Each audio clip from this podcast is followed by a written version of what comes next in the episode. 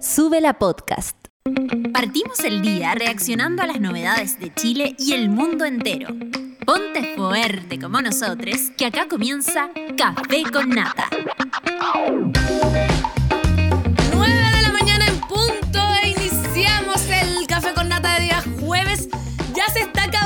Semana, monada querida, se está acabando. Hoy es jueves, mañana es viernes.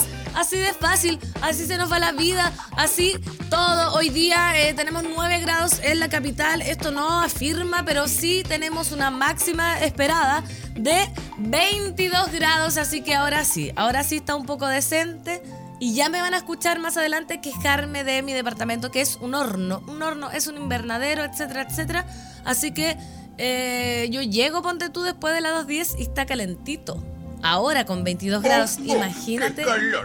Mira, hola. Oye, saludamos al Olimpo y a Don Botones, que ayer le pusieron así en, en las redes sociales la botonera, que yo no sé cómo quiere llamarse la botonera porque son dos personas. Y Paulo se estuvo como enojando. Oigan, dijo, tenemos nombre y todo. Así que eh, la voz de los botones la voz de los botones está individualizada por Montu hoy día en la mañana. Un aplauso para, para él. Mira, rapidísimo, ahora ya no sé qué. Y en la tarde a veces está Paulo y a veces también está Montu. Así que ellos son la botonera y por supuesto siempre Dios que está arriba, Charlie, que ha sido mi conciencia, mi voz, mi no voz también cuando, cuando me censura etcétera, etcétera. Monada querida, hoy día tenemos muchas noticias, tenemos, eh, menos mal, se, reveló el cartel del Festival de Viña. La Concha Acústica recibirá a varios artistas ahí que vamos a estar comentando cuál es tu favorito, etcétera, etcétera. Noticias buenas, noticias malas y por supuesto quiero saber todo de ustedes esta mañana, la temperatura de sus lugares de residencia, sus desayunos ¿Qué más se puede preguntar en la mañana? ¿Cómo durmieron? La otra vez yo les pregunté cómo durmieron. Por ejemplo, les voy a contar yo cómo dormí. Para que, ¿cachai? Más... Me dormí ayer tipo 10 y media de la noche, después de haber ido a Pilates, que insisto que es el mejor deporte que eh, muy desconocido. Yo no sé, perdón la ignorancia, si Pilates es como el sushi de la comida china, ¿no? Como que llegó la comida china, después llegó el sushi y uno decía, ah, el sushi es lo máximo, es como nuevo, pero había estado hace mucho tiempo escondido. Pero según yo, solo conocía el yoga. Sí, sí, pero sí sé, el sushi japonés, pero es como lo, oriental que llegó, ¿cachai? Primero todo chino, chino y después, ay, sushi, sushi. Y era como moderno y tecnológico. Y no sé si el, el pilates es debe ser también muy antiguo, pero según yo solo conocíamos el yoga. Pero ahora eh, recomiendo a toda la gente que no sabe qué ejercicio hacer pilates. La cosa es que me dormí diez y media, cansadísima, después de cocinar, lavar, cocinar, lavar, cocinar, lavar, hacer pilates. Y me desperté seis y media de la mañana, toda sopiada. Aunque entonces no sé si tuve fiebre, no sé, pero dormí regio, pero amanecí toda sopiada y me puse a hacer, eh, estudiar la pauta, leer la 210, porque hoy día tenemos artista ambulante. Así que todo eso y más al más 569 2090 82 36. Claudita Cayo, a ver, quiero escuchar tu voz. ¿Cuál es el número? que la gente la retire más con... Más 569-2090-8236. Así es, también tenemos por supuesto el hashtag en el Twitter Café con Nata y nada más. Voy a leer entonces a la monada que se, se hace presente ya en este jueves terminando la semanita. Hola monaria del Café con Nata, los discursos de odio no se pueden permitir. Les invito a preguntar al presidente de la Cámara de Diputados, Raúl Soto, ¿qué pasó cuando... ¿Qué pasó con el informe de derecho que pidió para sacar al escaño de, ah, de la carrera cuando agredió físicamente a otro diputado? Porque sí, monada querida, de la carrera otra vez haciendo de las suyas para mal, por supuesto, como siempre. Em, monada querida, he estado desaparecida, han sido días duros en las crisis que no me sueltan ni para descansar. Hoy cumplo años y siento que no tengo nada que celebrar, dice la Marcita. Oye, la Marcita es la Marcita. Pero igual recibir cariños le hacen a nadie al corazón. Me ayudan para que Valdebenito Nata me salude. Hagámosle un retweet, Marcita querida, desaparecida. Es la Marcita de Iquique. Eh, mira, te mando un beso. Probablemente no sabía que estaba yo, de lo desaparecida que estaba. Pero igual háganle retweet para ver si la mona mayor, que la está, pero está rompiendo allá en España, pueda lograr darle un saludito a la, a la Marcita querida. A ver, vamos con el reporte del WhatsApp, el primer audio. Buenos días, Pancito. A ver. Buenos días, Olimpo. Buenos días, Monada. Es el primer audio que mando eh, tan temprano. Por lo general, eh, solo los escucho. Despertándose. Y nada, espero que ya todos tengan un muy buen día. Pancito, ¿dónde estás haciendo pilates? Estoy buscando un lugar donde hacer pilates y no podía encontrar. Si recomendáis el tuyo, qué onda los precios, sería bacán. Un abrazo a todos, que estén bien. Abrazos, carinilla, por supuesto, amiga. Para que tú sepas, yo soy una señora municipal. Entonces estoy haciendo eh, pilates en el municipio. Eh, soy Providencia con mi tarjeta de vecino. Me sale aproximadamente muy barato, 18.500, tres veces a la semana el mes. O sea, baratísimo. La profesora un 7, las chiquillas un 7. ¿Sabéis qué? Me siento muy señora del pilates porque en natación era muy individualista todo. Cada uno por su pista, como caballo, carrera, ida y vuelta, ida y vuelta, excepto alguien desubicado que me, molestaba, digamos. Yo me sentía muy molestada por una persona en natación. Pero Pilates llegué y es como, hola, ¿cómo te llamas? María Fernanda. Ay, María Fernanda, bienvenida. Eh, te vamos a ayudar. No- nos juntamos los viernes a tomar once y así. Pero que me han dicho, la señora Angélica le mando un saludo, que es eh, la señora más grande del curso. Me metió a un grupo de WhatsApp y ahí estamos, con las chiquillas de Pilates totalmente. Estoy en mi salsa. Germán dice, estoy pero que aburridísimo de Gonzalo de la carrera. Yo también, amigo Germán, ¿qué queréis que te diga? Pero bueno, dejemos de pelarlo y nos vamos a pelar con argumentos porque sí. Vamos a los titulares del acontecer nacional e internacional, porque esto no para, monada querida. Este odio es intolerable. Diputada Schneider recibe ataque transfóbico por Gonzalo de la Carrera en hemiciclo del Congreso Nacional. Lo que pasó. En el marco de la discusión parlamentaria por la inexpropiabilidad de los fondos de pensiones, Gonzalo de la Carrera realizó un ataque transfóbico hacia Emilia Schneider, la primera diputada trans de la historia de Chile, tras acusarla de mentirosa. ¿Qué dijo esta persona? Usted no puede exigir su derecho a abortar porque jamás podrá abortar y tampoco puede exigir su derecho a menstruar, apuntó el republicano. ¿Sabéis que vamos a analizar eso después? Porque estaría todo el rato tirando mierda, digamos. Lo he ido conociendo y es una persona encantadora.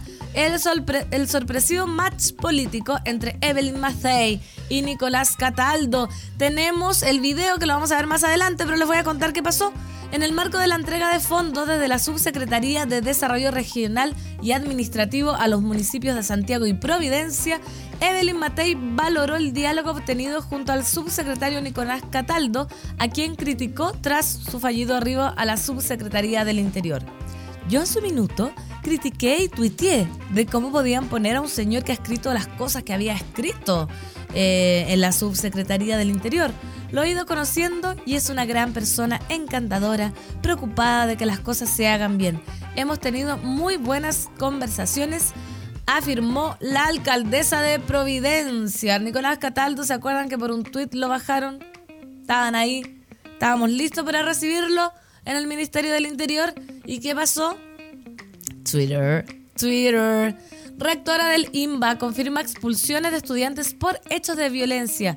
Seis alumnos han sido trasladados del establecimiento.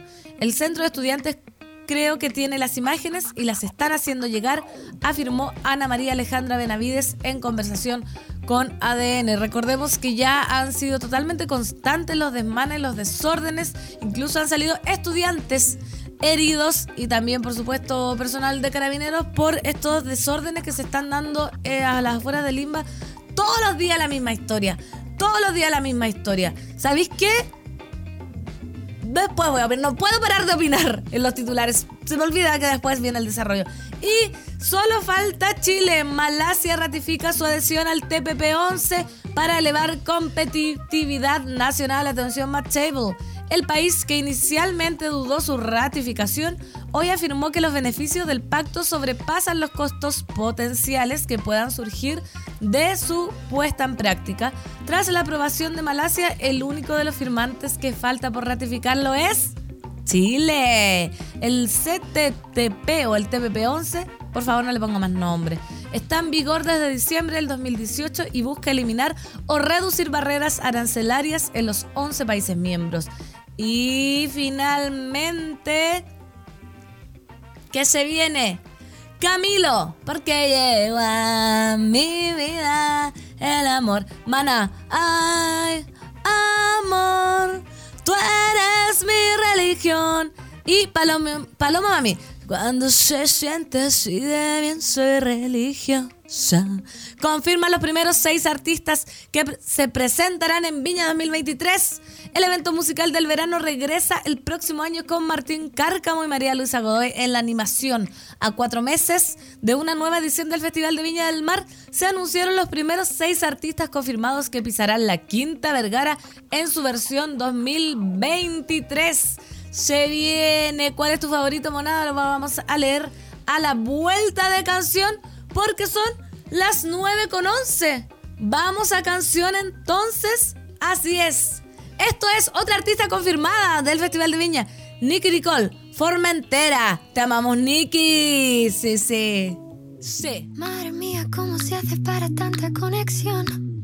Tú lo sabes, yo lo siento, vamos a otra habitación donde nadie, nadie puede oírnos. Se nota en mi boca que yo no quiero hablar, porque sé que estás aquí.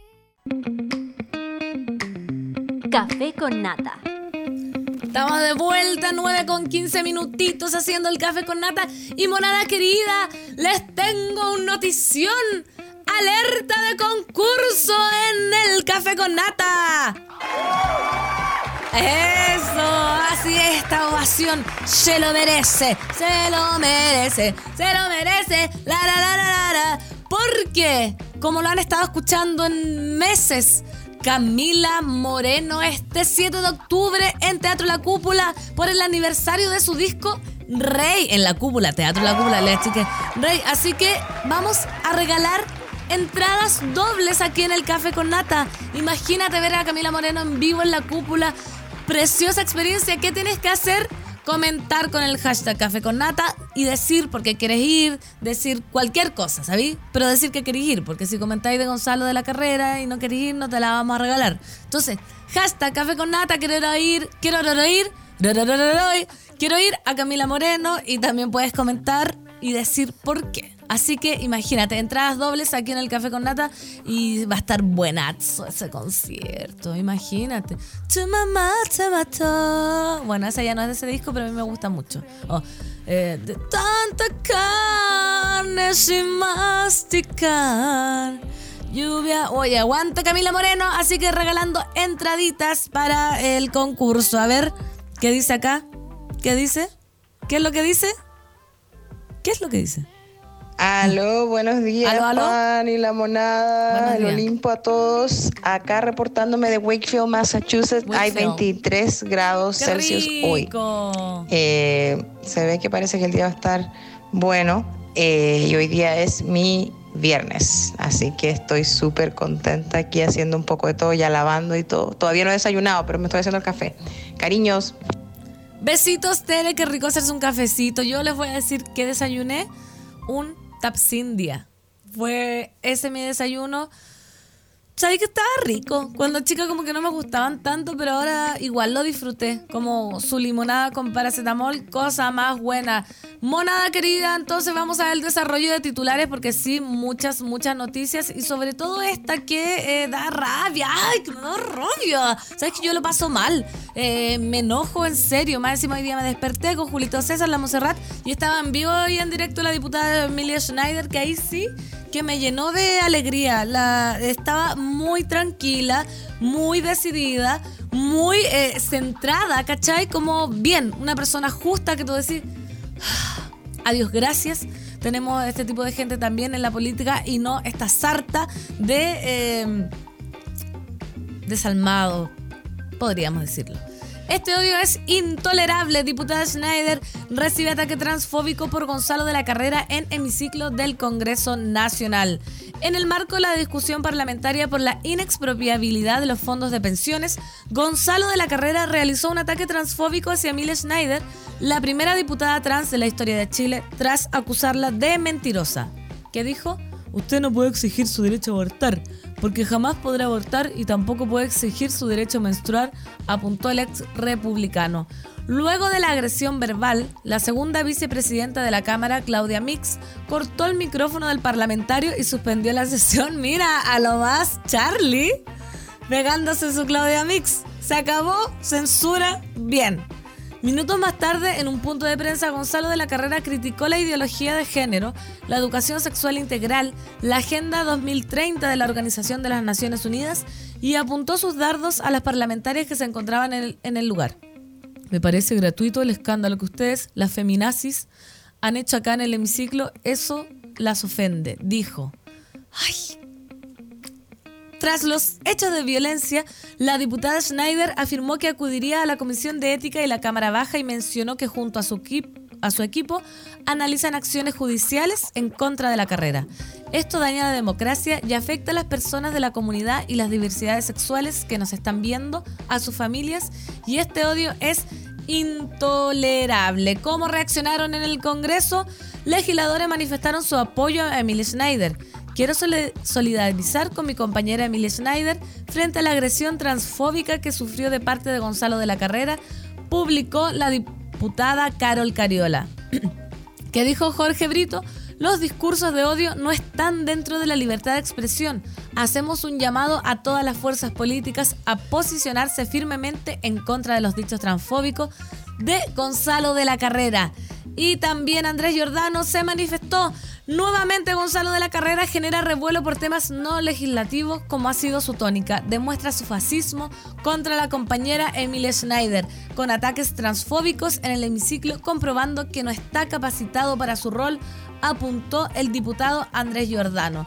Bueno, muchos comentarios, muchas reacciones. Yo hoy día en la mañana veía a Emilia Schneider hablando y ella contaba que no era primera vez que Gonzalo de la Carrera se refería a su condición de mujer trans, la cual ella dijo, por supuesto no puedo abortar, por supuesto no puedo menstruar porque soy una mujer trans y estoy orgullosa de serlo.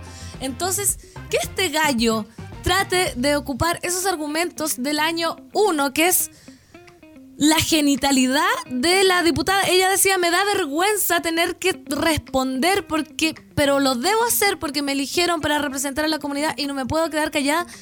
Y que a esta altura este gallo tenga una obsesión por la genitalidad de, de cualquier persona trans, habla pero demasiado mal del propio, de la carrera que ya sabemos que debería ser sancionado que la otra vez, es, lo mismo decían, que la sanción, la última que le hicieron fue quitarle el 15% de su sueldo. ¿Tú te imaginas lo, los soes de esa sanción? Ganan un sueldo millonario. Que le quite el 15% a una persona como Gonzalo de la Carrera es nada. Uno, porque está podrido en plata, no afecta nada. Y dos, porque esa sanción no se condice con el daño que él hace. Él hace un daño como eh, personal, ¿cachai? A la comunidad trans. Hace un daño eh, ético, moral. ¿Por qué lo sancionan con 15% del sueldo? ¿Por qué no se hacen unas sanciones que tengan que ver con el delito que el gallo hace, ¿cachai? Entonces, eso se estaba discutiendo menos mal, ¿sabéis qué?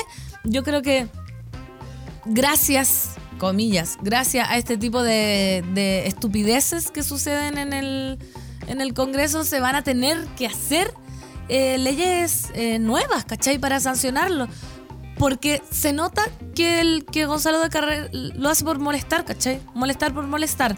Porque como entonces él, días antes, estaba em, apoyando o tratando de derogar, por ejemplo, la ley de aborto, ¿por qué él puede opinar sobre el aborto si ni siquiera es mujer? ¿Cachai? Porque Millie Snyder es mujer. él, él tampoco puede tener guaguas. Le informo. Le informo que usted no puede tener guaguas, tampoco puede abortar y anda metiéndose ahí no, ¿cachai? Entonces estaba hablando de que ojalá sancionarlo, por ejemplo, de no poder eh, votar en alguna cosa o de simplemente sacarlo, que no pueda participar. No puede ser que este gallo esté ahí haciendo cosas, la otra vez tirando combos, ahora tratando argumentos totalmente transfóbicos a una diputada y por supuesto, ojo monada, ni siquiera se estaba discutiendo algo así, ¿cachai? Se estaba hablando de los fondos de pensiones. Entonces el gallo quiere provocar, ¿cachai? Y eso es lo que logra. Lamentablemente seguimos hablando de Gonzalo de la Carrera por cuestiones totalmente fuera de lo que debería estarse discutiendo, que era la cuestión del fondo de pensiones. Pero ahí está, ahí está él. ¿Qué dice la monada acerca de esta noticia? También me llena, dice Germán, cuando las personas se ponen de pie y una y otra vez resisten las agresiones y saben dar cara pese a todo. Pero es que hasta cuándo? No quiero pasar mi vida viendo estas peleas. Estoy harto. Qué insufrible de la carrera. Perdón la palabra. Gracias. Tú sabes que me, me llena. Sí, sabéis que a mí también me llena de orgullo, pero también uno está cansado de, llenarse de orgullo de ver cómo las minorías siguen peleando, ¿cachai? Ay, sí, es lindo, es lindo como la diputada da la cara en los matinales y tiene que hablar otra y una y otra y otra vez. Es bonito, sí, porque hay fuerza, pero deberíamos llegar a un minuto en que no tuviera que hablarse esto, ¿cachai? Y otra vez, digo que es peligrosamente como esta fuerza eh, eh, fascista, derechamente está agarrando cabida en el Congreso, en las votaciones. Por eso, insisto y llamo a no desilusionarse de la democracia, que es a esta altura sí o sí nuestro único medio para, para zafar de esto. La decadente con brillo. Tuvimos la oportunidad de legislar una ley contra el negacionismo y los discursos de odio hace rato, pero varios de los diputados de derecha que salieron a, repudiar al diputado republicano lo rechazaron. Espero que esto prospere. Esa es la otra, pues. Para afuera está bien. Matt Table, en estos tiempos post rechazo es un buen momento para hacer hueco y estar fuera de Chile. Si en el Congreso se expresan así, imagínate en las calles. Ese era el mayor miedo que yo tenía, efectivamente, que estos discursos, que gane el rechazo y la constitución, etcétera, etcétera, sí es importante. Pero lo más importante es lo que eso se refleja en los discursos de odio, de odio en la calle, perdón. perdón. Voy con el siguiente audio. Pues Gonzalo de la Carrera me parece inaudito, me parece triste, me parece intolerable también, porque no sé, ya esta es como la tercera o cuarta vez que, sale con acciones de, esta índole. Y creo, creo que habla mucho de la sociedad chilena también, como lo que. de lo violenta que es la sociedad chilena, que, es capaz de, darle pantalla a una persona como esta y de, también de cómo quizás en Chile como que nos tratamos los unos a los otros eh, esta violencia que se vive en la calle, violencias simbólicas también. Y me parece triste, pues, me parece triste que, desde, desde la Cámara de Diputados, senadores, no se pueda hacer nada, solamente castigar con, con sueldo y que no se pueda sacar a alguien así. Así que eso. Saludos, monada. Muy buen día a pesar de ese imbécil. Saludos, mono querido. Muchas gracias por tu por tu opinión y sí, loco, es verdad, es verdad, da mucha rabia que no se pueda hacer nada y quedarnos con las manos atadas. A ver, bueno, no estamos atados porque tenemos la democracia. Hola, Olimpo querido, la decante con brillo por acá. Oye, sí, pues bueno, hablando una vez más de Gonzalo La Carrera, con su discurso, que por lo demás lo hizo mientras estaban discutiendo de FP.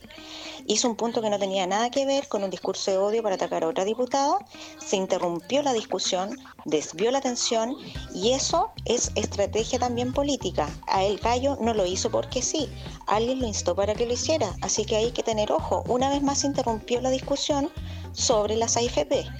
Y así ha ido pasando y así va a seguir pasando. Ojo que no solamente Gonzalo La Carrera, la diputada Gloriana Bellán hace unos días atrás en la Comisión de Derechos Humanos garabateó a la presidenta de la comisión, que es la diputada Pizarro, conocida eh, mujer que ha peleado por los derechos humanos y por los detenidos desaparecidos en este país en dictadura.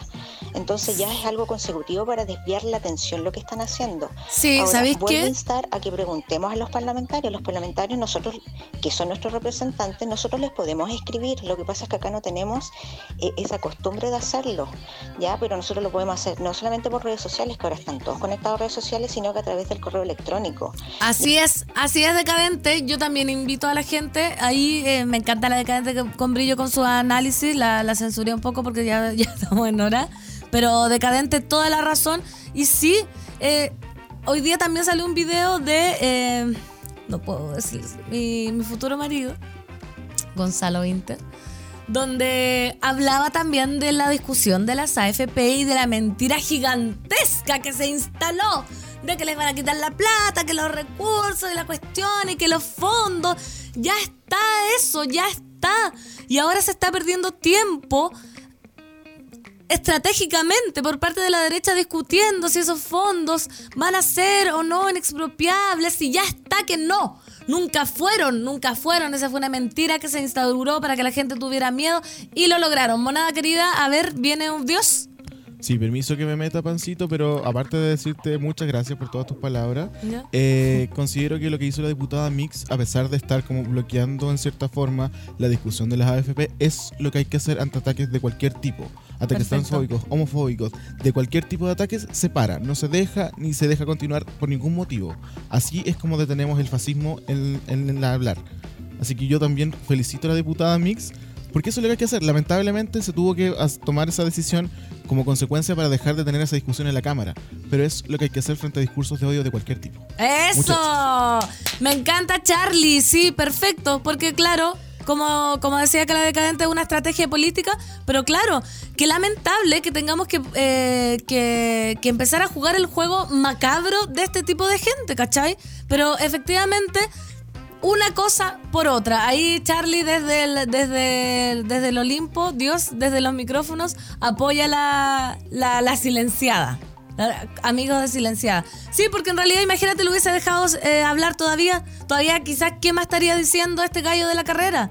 Impresionante. Y bueno, invito también a ver el, video de Gonzalo Winter, Gonzalo Invierno donde explica por qué es la gran mentira de las AFP que les van a quitar, que no sé qué, que la nueva constitución, que la actual constitución, aunque ustedes dicen ya es pasado, no es pasado porque es una mentira que se instaló como verdad, ¿cachai? Como verdad y se sigue manteniendo esa mentira, discutiéndola aún en el Congreso, una mentira para por lo mismo, para generar esa inseguridad y esa estrategia. 9 con 30 minutos nos vamos a canción, monada querida. Esto es, recuerden que tenemos concurso de Camila Moreno, entradas dobles para ir a la cúpula el 7 de octubre. Comenta con el hashtag Café con Nata, dinos si quieres ganar estas entradas y por supuesto te las regalamos. Esto es Quememos el reino de nuestra queen, Camila Moreno.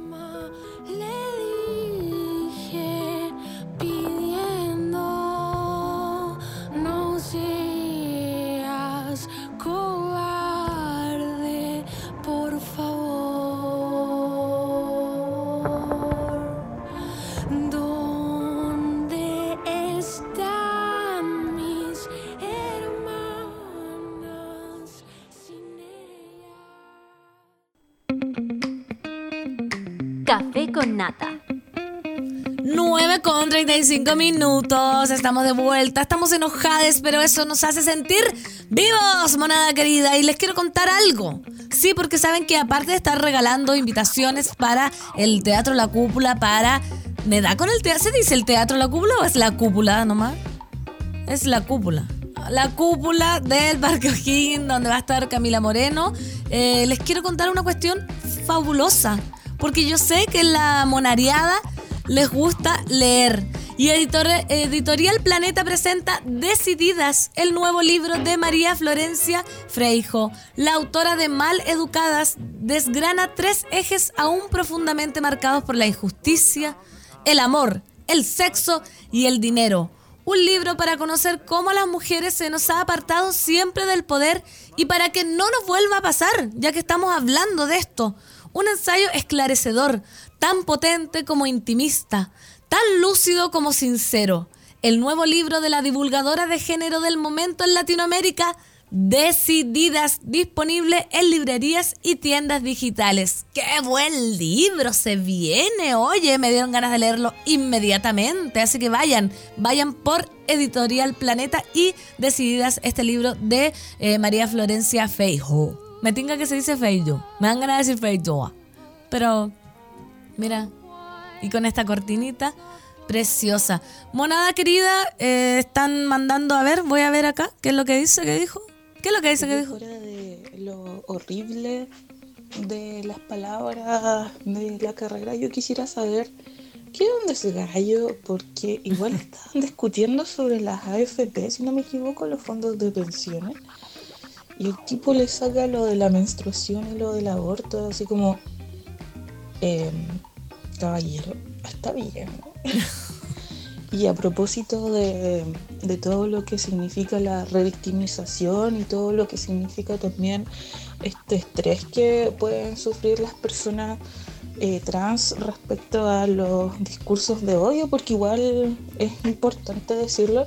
Eh, aprovecho de decirles que el 10 de octubre es el Día de la Salud Mental y hay varias cositas que se están armando en Santiago y bueno, en varias partes de, Chile y del mundo. Eso, saludos. Saludos amiga, a ver cuál es tu nombre, te voy a buscar, te voy a buscar y te voy a encontrar. Fernanda Zamora, muchas gracias, muchas gracias. Vamos a estar seguramente hablando, no porque va a ser feriado, pero algo vamos a hacer de la, de la salud. Mira, qué mejor que el Día de la Salud Mental que hay con feriado. Ahí, tiraditos, tienen que estar en su cama, descansando si es que se puede. Mira, en una noticia un poco más positiva y voy a acá a autocancelarme inmediatamente porque no sé si fue el bravo Cristian que tuiteó que igual les cae bien la Matei. Perdón, algo pasa.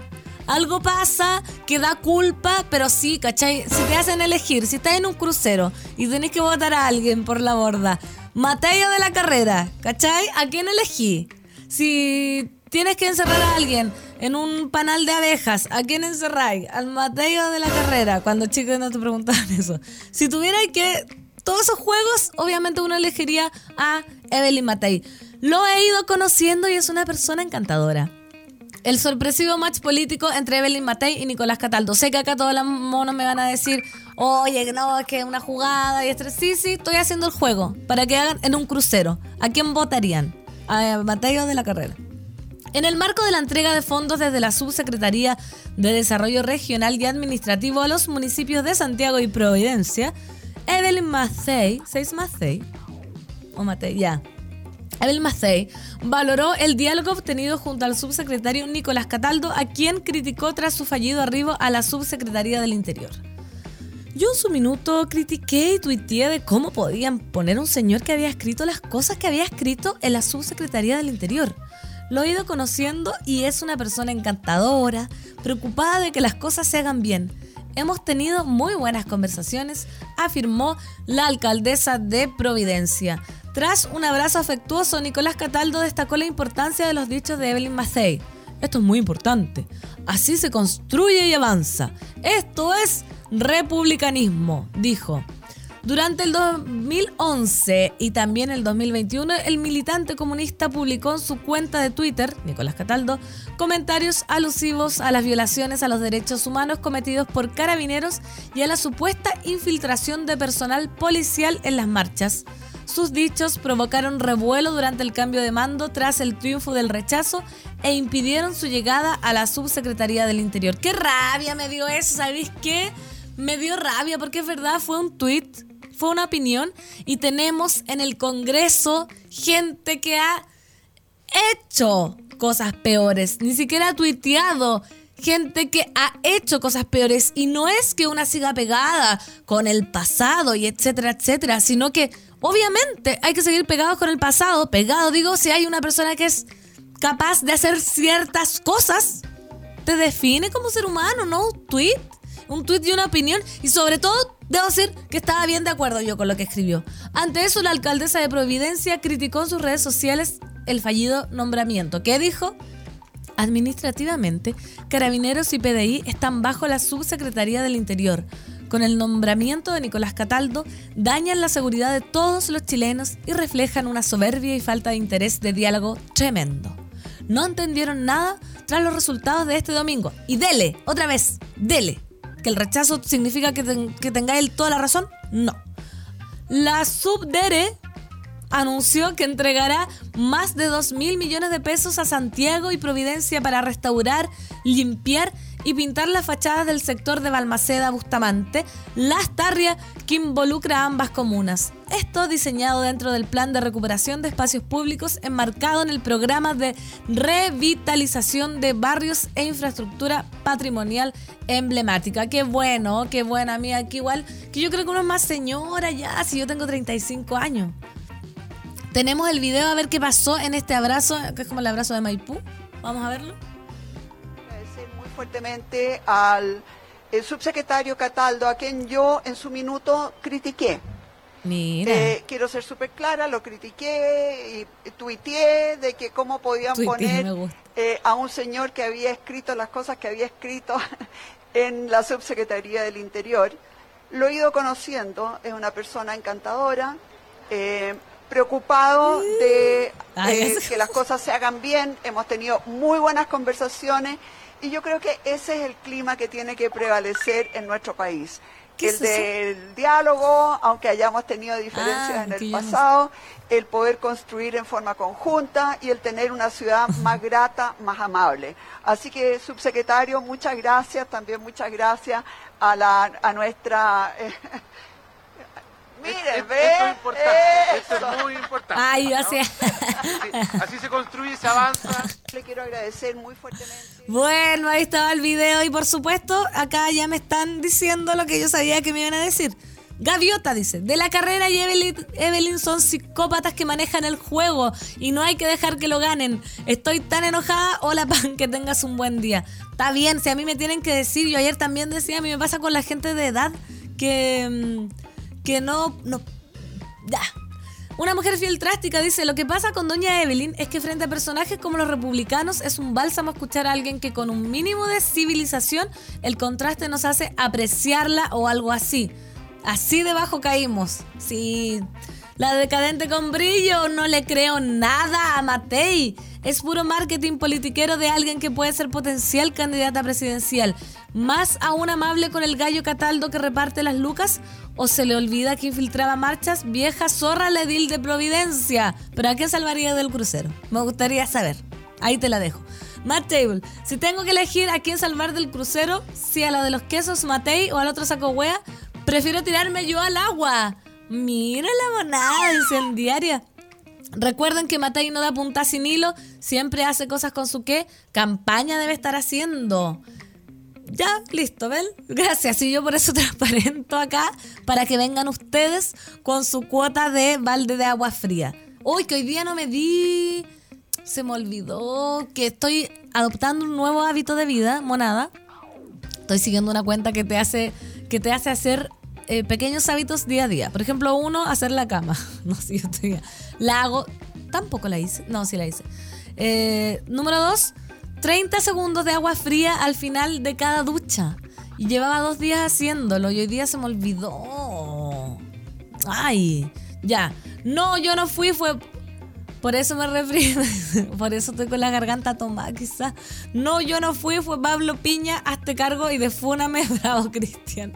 Perdón, fue Pablo Piña quien me hizo eh, decir que algo me pasaba con la Soa Matei. A ver, parece que puse este, pero... Oye, fuera de lo puse, sí. Voy con el siguiente. Es que. Hola, hola, muy buenos días a todos. ¿Cómo están esta mañana? Yo, por lo menos aquí, 4M, está pica, pica, pica, pica, pica con ese.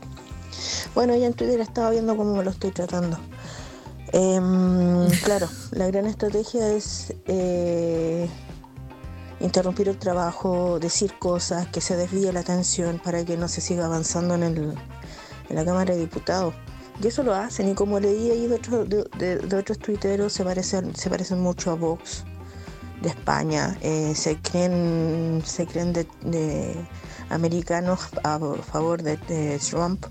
Entonces, ¿de qué estamos hablando? pero de que me tiene pica pica, sí, ojalá, ojalá realmente fuera así para hacer lo que todo el mundo ya sabe. Oh. Justo, perdón, estoy tomando ahora mi, mi agua. Gracias 4M por tu eh, preciada opinión aquí en el Café con Nata. Los leo con el hashtag. Y por supuesto, el número de WhatsApp más 569-2090-8236. Germán dice: 30 segundos de agua fría ayer, un tapsin caliente hoy. Pucha, pero es que. ¿Será? ¿No decían que era un mito que uno se resfriaba como por el frío y que era solo un vir? No sé, ¿sabí? No sé, si tengo que tirar a uno por la borda con una sierra, los parto por la mitad cada uno y tiro una mitad a cada uno al agua. Los detesto demasiado a ambos. No está resultando la dinámica del crucero acá. Eh, tan heavy. Le agarro el chaleco salvavidas del bote inflable y me tiro yo al agua en ese momento, en ese mentado crucero vas a terminar con neumonía con tu chiste del agua fría, le voy a decir a tu mamá, no le digan que me va a retar. Si le dicen me va a retar, es que tú agarras todo lo que dicen las redes sociales. Si te dicen tu amigo que te tenían puente, te vaya a tirar, me va a decir eso. Y eh, por favor no me acusen a, a la Yanara. Seguimos, monada querida, porque también se han vivido muchos incidentes a la fuera del IMBA. Rectora del INBA confirma expulsiones de estudiantes por hechos de violencia. Seis alumnos han sido trasladados del establecimiento. ¿Qué pasó? La mañana de este miércoles, en conversación con ADN, la rectora del Internado Nacional Barros Arana, María Alejandra Benavides, se refirió a los hechos de violencia vividos en las últimas jornadas en el establecimiento y sus alrededores. Recordemos que el pasado martes, encapuchados cortaron el tránsito y lanzaron objetos contundentes contra personal militar de la División de Ingenieros, ubicada en calle Santo Domingo, el cual dejó a cuatro funcionarios heridos. Y también a estudiantes, tengo entendido yo. Tras esto, por medio de un comunicado, el INBA señaló que dos estudiantes resultaron heridos tras el lanzamiento de piedras por parte de los militares, hecho que fue desmentido por el ejército, pero reafirmado por la directora del establecimiento. ¿Qué dijo la rectora? Esto ocurre en una manifestación que realizan los estudiantes. Quiero dejar claro que sin permiso nuestro, porque se ha dicho en todos los lados que yo doy permiso para que los estudiantes salgan y eso no es así, señaló María Alejandra Benavides. En esa línea, la autoridad escolar expuso, lo que ocurrió ayer, lo que hacemos nosotros, que somos la autoridad, es mantenernos en los lugares y pedirle a los estudiantes que no continúen con eso y en ese contexto es que empezamos a recibir piedras desde el recinto militar. Yo estaba en ese lugar. No sé por quién lanzado, pero si llegaban desde ese recinto, yo estaba ahí, afirmó. Consultada sobre si existen registros de los hechos, María Alejandra Benavides dijo, los estudiantes, yo estoy en una labor formativa, no estoy grabando. El centro de estudiantes creo que tiene las imágenes y las están haciendo llegar. De ese modo, la rectora de Limba afirmó que los estudiantes comentan que sí había pasado antes, pero yo no lo había visto, yo lo vi ayer. Bajo ese contexto, Benavides detalló que los alumnos heridos por este lanzamiento de piedras corresponde a uno de enseñanza básica y otra de media, uno con una herida en la cabeza y otro con una herida en la frente. Fue en el horario de recreo, por lo tanto los estudiantes estaban en el jardín y no fue fuera fue dentro, puntualizó. Consultada si ha existido alguna comunicación con el ejército para estos hechos, la rectora expresó, no hemos hablado de este tema, pero tuvimos una reunión, que la delegación también lo informó para conversar del problema que teníamos y que me tocó abordar cuando llegué en mayo de cómo podemos resolver esta situación. Faltan muchos tildes en esta nota, muchísimos. Respecto a posibles acciones legales sobre este caso, Benavides señaló, nosotros entregamos toda la información a nuestro sostenedor, la Dirección de Educación, y serán ellos quienes nos dan las directrices para eso y si las familias de manera autónoma deciden hacer algún tipo de acción, eso está en manos de ellos. Oye, se ha visto mucho, mucho, mucho incidente a las afueras de Limba, descontrol. Eh, ayer creo que había una nota acerca de los locatarios del sector. Unas chiquillas que tenían una peluquería contaban que podían abrir, que ellas ya iban sabiendo que iban a abrir, por ejemplo, de 10 a 11 de la mañana. Nada más. Porque a las 11, por ejemplo, empezaban los incidentes y no podían hacer nada más. Esperemos que esto encuentre, por supuesto, otra vez yo mi naifismo, eh, una buena salida. Yo me acuerdo que también en, en mayo me tocó leer un petitorio de los estudiantes, de las y los estudiantes, de los estudiantes, eh, de que estaban exigiendo absolutamente cosas dignas y específicas. No sé en qué se habrá avanzado, no sé si este, este tipo de manifestaciones tiene que ver con el no cumplimiento del petitorio, etcétera, etcétera. Me gustaría contextualizar más el, el asunto y qué son las medidas que se van a tomar. En ese sentido, la autoridad escolar comentó los trabajos de contención realizados por el INBA respecto a los casos de violencia. Nosotros tenemos un reglamento interno que rige desde el 2018, que estamos en un proceso de actualización y eso tiene claridad de procedimientos con respecto a los hechos que ocurran tanto en el exterior como en el interior. Nuestro reglamento interno no habla del proceder de nuestros estudiantes en la calle, pero nosotros hemos estado haciendo con los chicos es que pueden entender cuáles son las acciones en las cuales ellos se pueden ver envueltos si están en la calle haciendo acciones de violencia, complementó. Vamos a ver qué pasa, qué sucede los siguientes días. A ver, voy con el siguiente audio. Por mi parte, yo estoy impactada con el tema de los pendejos. Ayer hubo show en la aplicación y en el Barros Borgoño. Y el Instituto Nacional como una taza de leche. Yo no lo podía creer. Impactada acá, una me gusta, una opinión certera, pero monada querida para de, escurrirnos, despabilarnos de esta noticia. Vamos al Festival de Viña del Mar, porque Viña tiene festival. No, es que qué onda. Montu, muy bien. Gracias. Estamos en todas las transmisiones agrupadas en Anatel. No, nunca dicen eso. Pero saludamos a Miami, Consejo en México. El beso, el beso. ¿Quién viene en esta versión? Camilo, Maná, Paloma Mami, entre otros. El evento musical del verano regresa el próximo año con Martín Cárcamo y María Luisa Godoy en la animación. ¿Qué les parecen estos animadores, monada querida? Los leo. ¿Quién les gustaría si no? A cuatro meses de una nueva edición del Festival de Viña del Mar, se anunciaron los primeros seis artistas confirmados que pisarán la Quinta Vergara en su versión 2023. Los primeros nombres los dijo la alcaldesa Macarena Ripamonte que tenemos, creo que tenemos video de eso, ¿no? Parece que sí, parece que no. ¿Qué me dicen por interno? Bueno, mientras tanto les voy a leer las sorpresas. Se encuentra el mexicano Alejandro Fernández. Imagínate. Camilo, que no me gusta nada. Maná, que yo salí del closet de Maná este año, pueden creerlo, monada querida, eh, después de negar muchos años, que el primer concierto al que fui fue el de Maná, que salí en la tele entrevistada por Jennifer Warner a las afueras del concierto cantando Rayando el Sol con un grupo de fanáticos de Maná y pedí permiso para faltar al colegio para lloverme en el Buenos Días a todos y me grabé en un VHS y no sé dónde estará, pero ahí estaba cantando Maná. Bueno, y también Polima Westcoat que la está rompiendo absolutamente, ya que estoy ultra solo. Recordemos que la nueva edición del Festival de Viña se realizará entre el 19 y 24 de febrero y estará a cargo entre la alianza de Canal 13 y TVN. Primer festival post pandemia. También van a ir yo no yo estoy pensando seriamente ir a ver a Maná como una humorada, ¿cachai? Como no sé qué más, quién faltaría que, estuviera Nicky Nicole también. ¿Va a ir Montu que es fan de Nicky Nicole?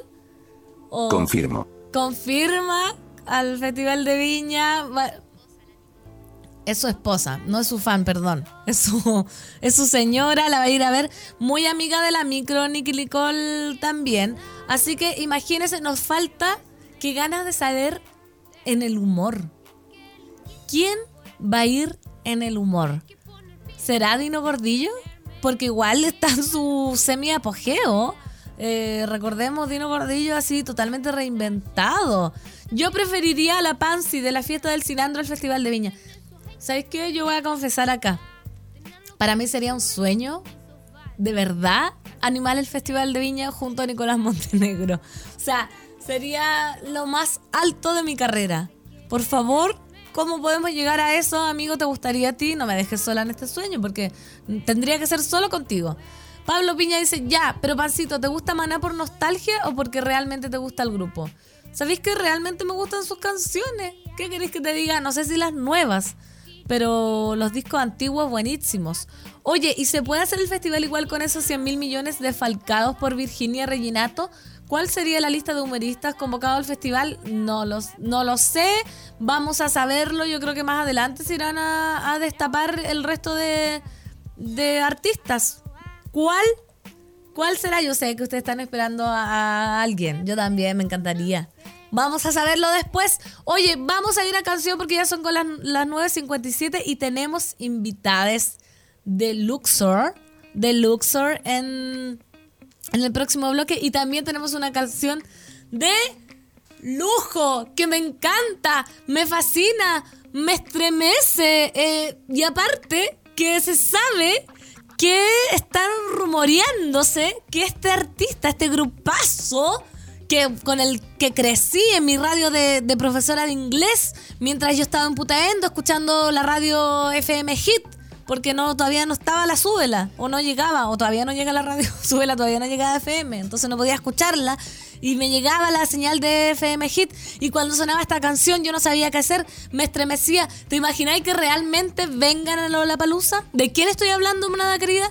De Blink 182, que amo. Y eso es All the Small Things, aquí en el Café con Nata.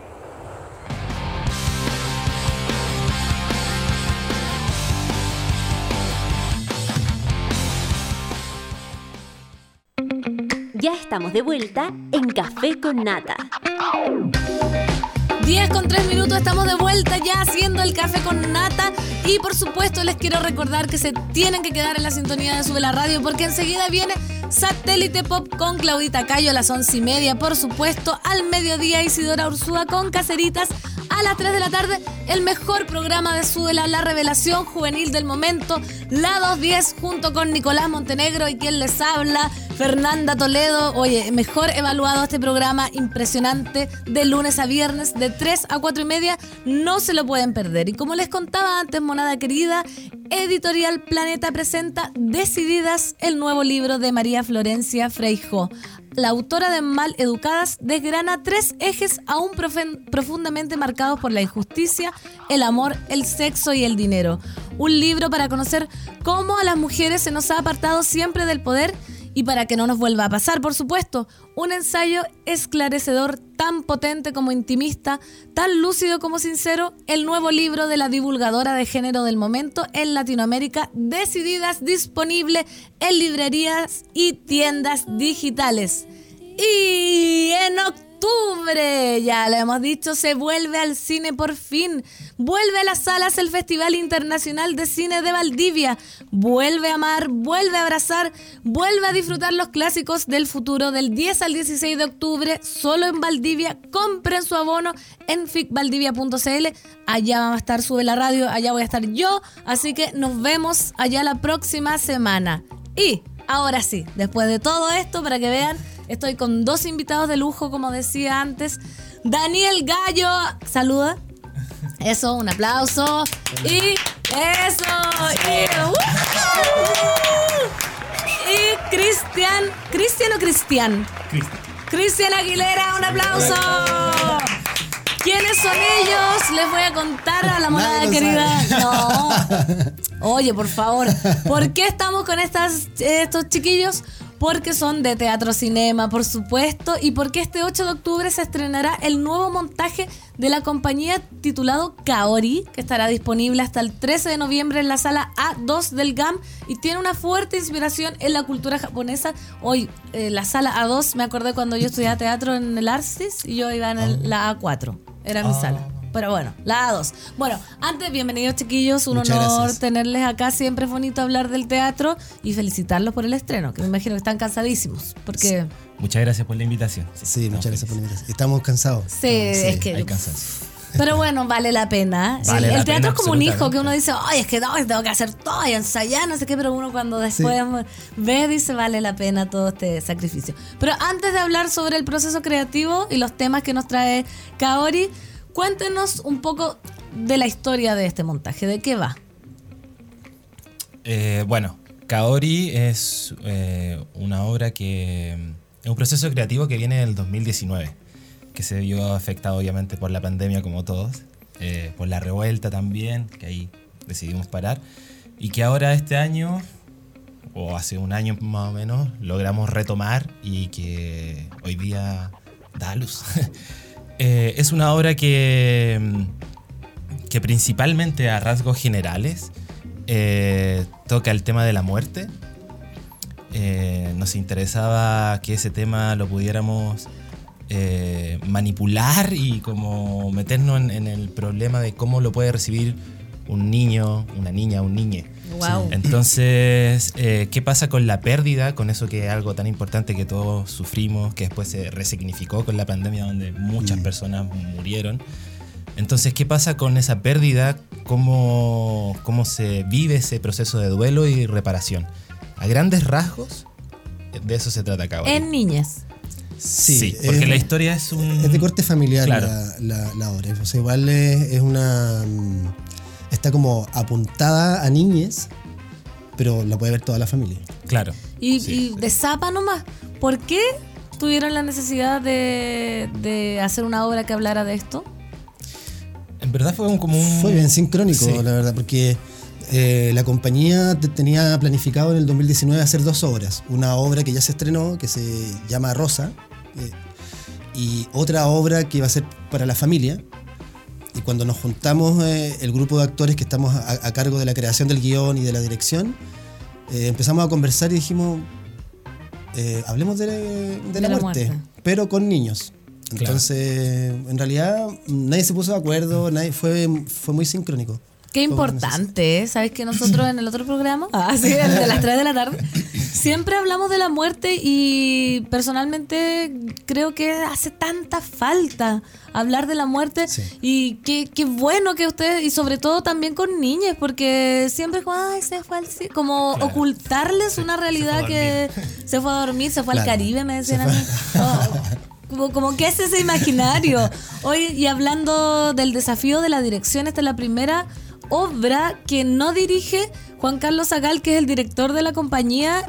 Eh, entonces, preguntarles qué, cómo fue este desafío, cómo se lo tomaron, qué ha significado para ustedes dirigir la, obra esta. Sí, bueno, muy desafiante porque mm, además de dirigir, somos eh, tres personas que estamos dirigiendo.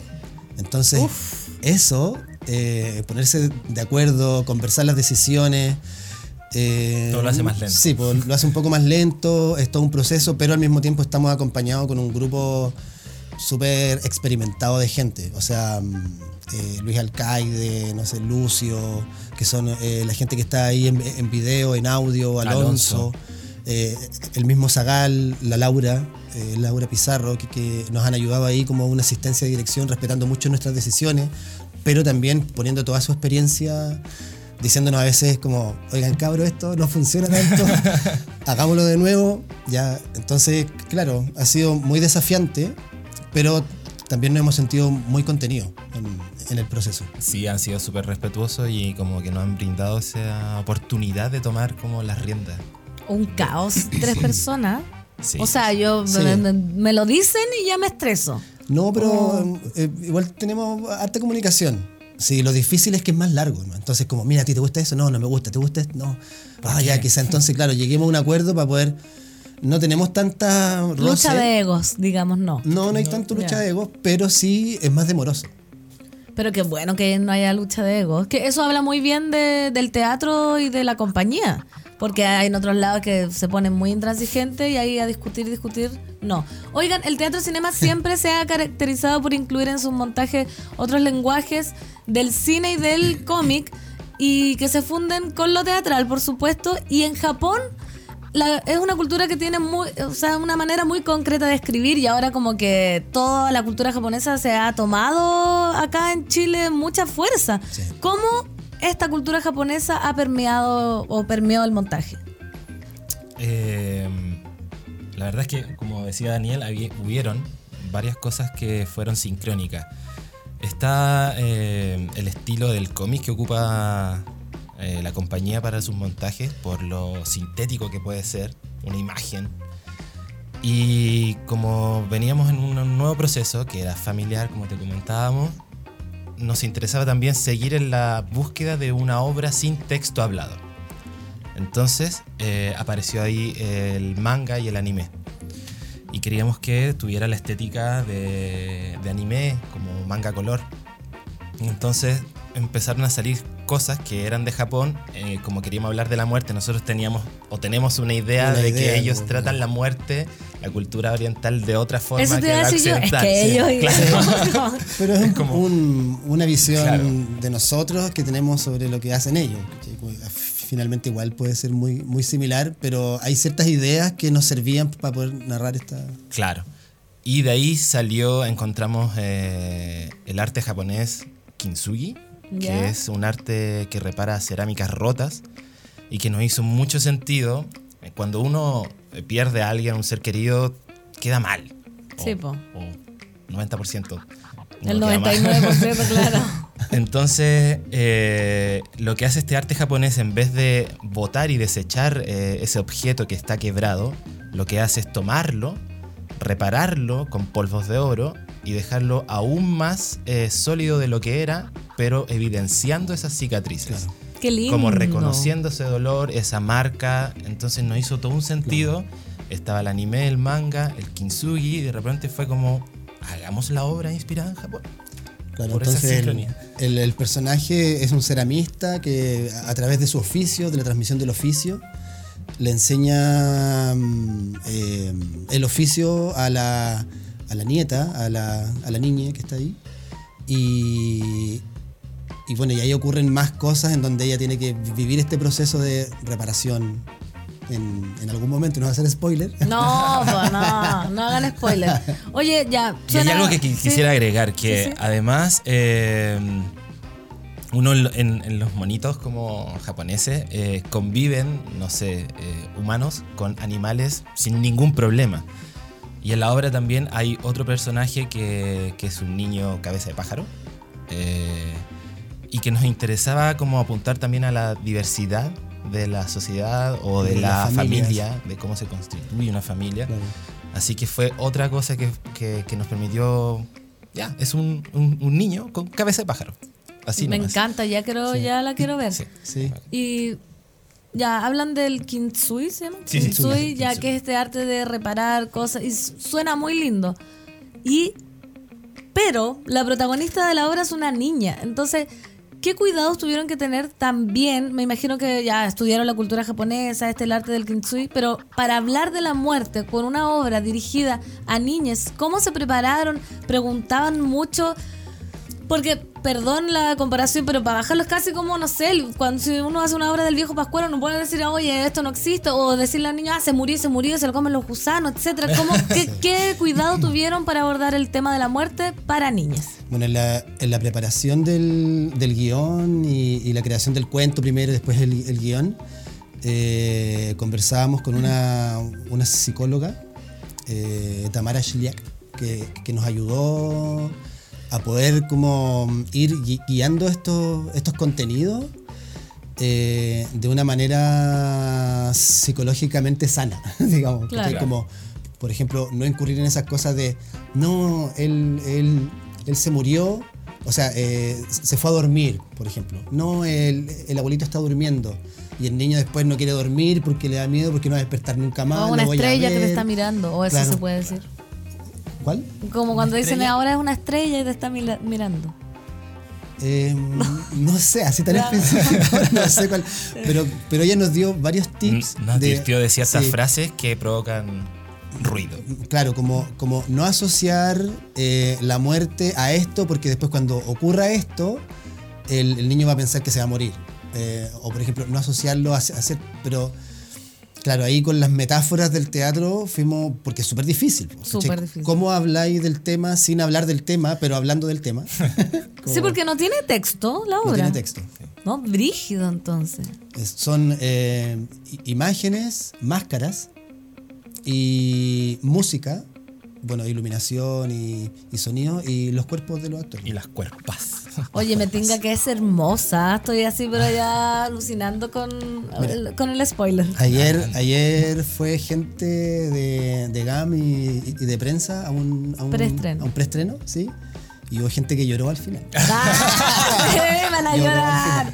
Van a llorar y acá los quiero saber llorar yo a ustedes. Ah. Pero, ¿qué relación tienen ustedes con la muerte? O sea, tomando en cuenta también que la obra partió el 2019, tuvieron que pararla porque efectivamente se estaba muriendo gente. Eh, por la pandemia no estábamos acostumbrados a todos los días recibir, ay, se murieron 200 personas hoy día, 500 personas. Incluso quizás, ojalá que no, pero es muy probable que algún amigo, pariente de sus amigos, etcétera, también se haya muerto. Y ustedes hablando de la muerte, preparando una obra, ¿qué relación tienen ustedes con la muerte ahora, si es distinta a la que tenían antes? Bueno, fue súper heavy. No sé qué No, no, sí, no, fue súper heavy porque cambió el contexto. Entonces, nosotros queríamos porque nos parecía como un tema importante. Entonces queríamos hablar de la muerte porque, claro, es importante y no, teníamos ningún referente de, eh, cercano, digamos, en, teatro de, de, cómo hablar el tema. Entonces dijimos, ya, este es un lugar que no está tan explorado, entonces vamos para allá. Pero después de la pandemia todo se resignificó, cambió el contexto. Y, y claro, a todos se nos murió algún conocido, pariente, eh, cercano, lejano, amigo. Y ahora, em, lo que personalmente, lo que a mí me, queda es que, es que uno tiene que, que aprender de eso, tomarlo, reparar absorberlo y desde ahí seguir construyendo y seguir em, eh, generando más, más vida desde ese aprendizaje. Pérdida de vida. Claro, desde esa... O sea, encuentro que la reparación es una metáfora bien cliché, pero la, reparación del objeto del kintsugi lo que hace es, volverlo más fuerte. Y puede ser cliché, pero lo que dice que lo que no te mata te, te hace más fuerte. Te hace más fuerte, es súper cierto. Que em, de alguna manera te entrega nuevas eh, perspectivas, te, da experiencia. y eso finalmente es la es vivir, ¿no? acumular experiencia, ¿o no? Es otra vida. Claro. Ay, qué brígido, ¿eh? Ya me, hablando de la muerte. Oye, y mm, hablaban recién de. Uno dice, no, es que allá en Japón. Eh, la muerte es distinta, ¿no? Es que Oriente y Occidente lo ven muy distinto. ¿Cuáles fueron las diferencias como más notorias que alcanzaron a ver entre cómo se concibe la muerte allá y acá. ¿Es real? ¿Es tan real que ellos lo ven de otra manera o, es similar en, las culturas? Mira, honestamente, em, el tema de la muerte, creo que eh, estaba el sintoísmo. Vimos muchas religiones que ah. lo tienen como súper presente y nosotros no queríamos meternos en con una religión en la obra. Entonces tratamos de hacer como una limpieza y también con la intuición que nosotros teníamos de cómo ellos recibían de cierta forma eh, la muerte, pero también, eh, por ejemplo, cómo ellos eh, validan o valoran, esa era la palabra, a la gente mayor. Que acá es como, dale, vela por ti mismo, y allá por lo menos, no sé, como que hay un respeto hacia los maestros o hacia la gente que tiene más experiencia y eso también nos llama la atención. También en, una lógica como ya ellos, teniendo un supuesto de que ellos ven la vida de otra forma.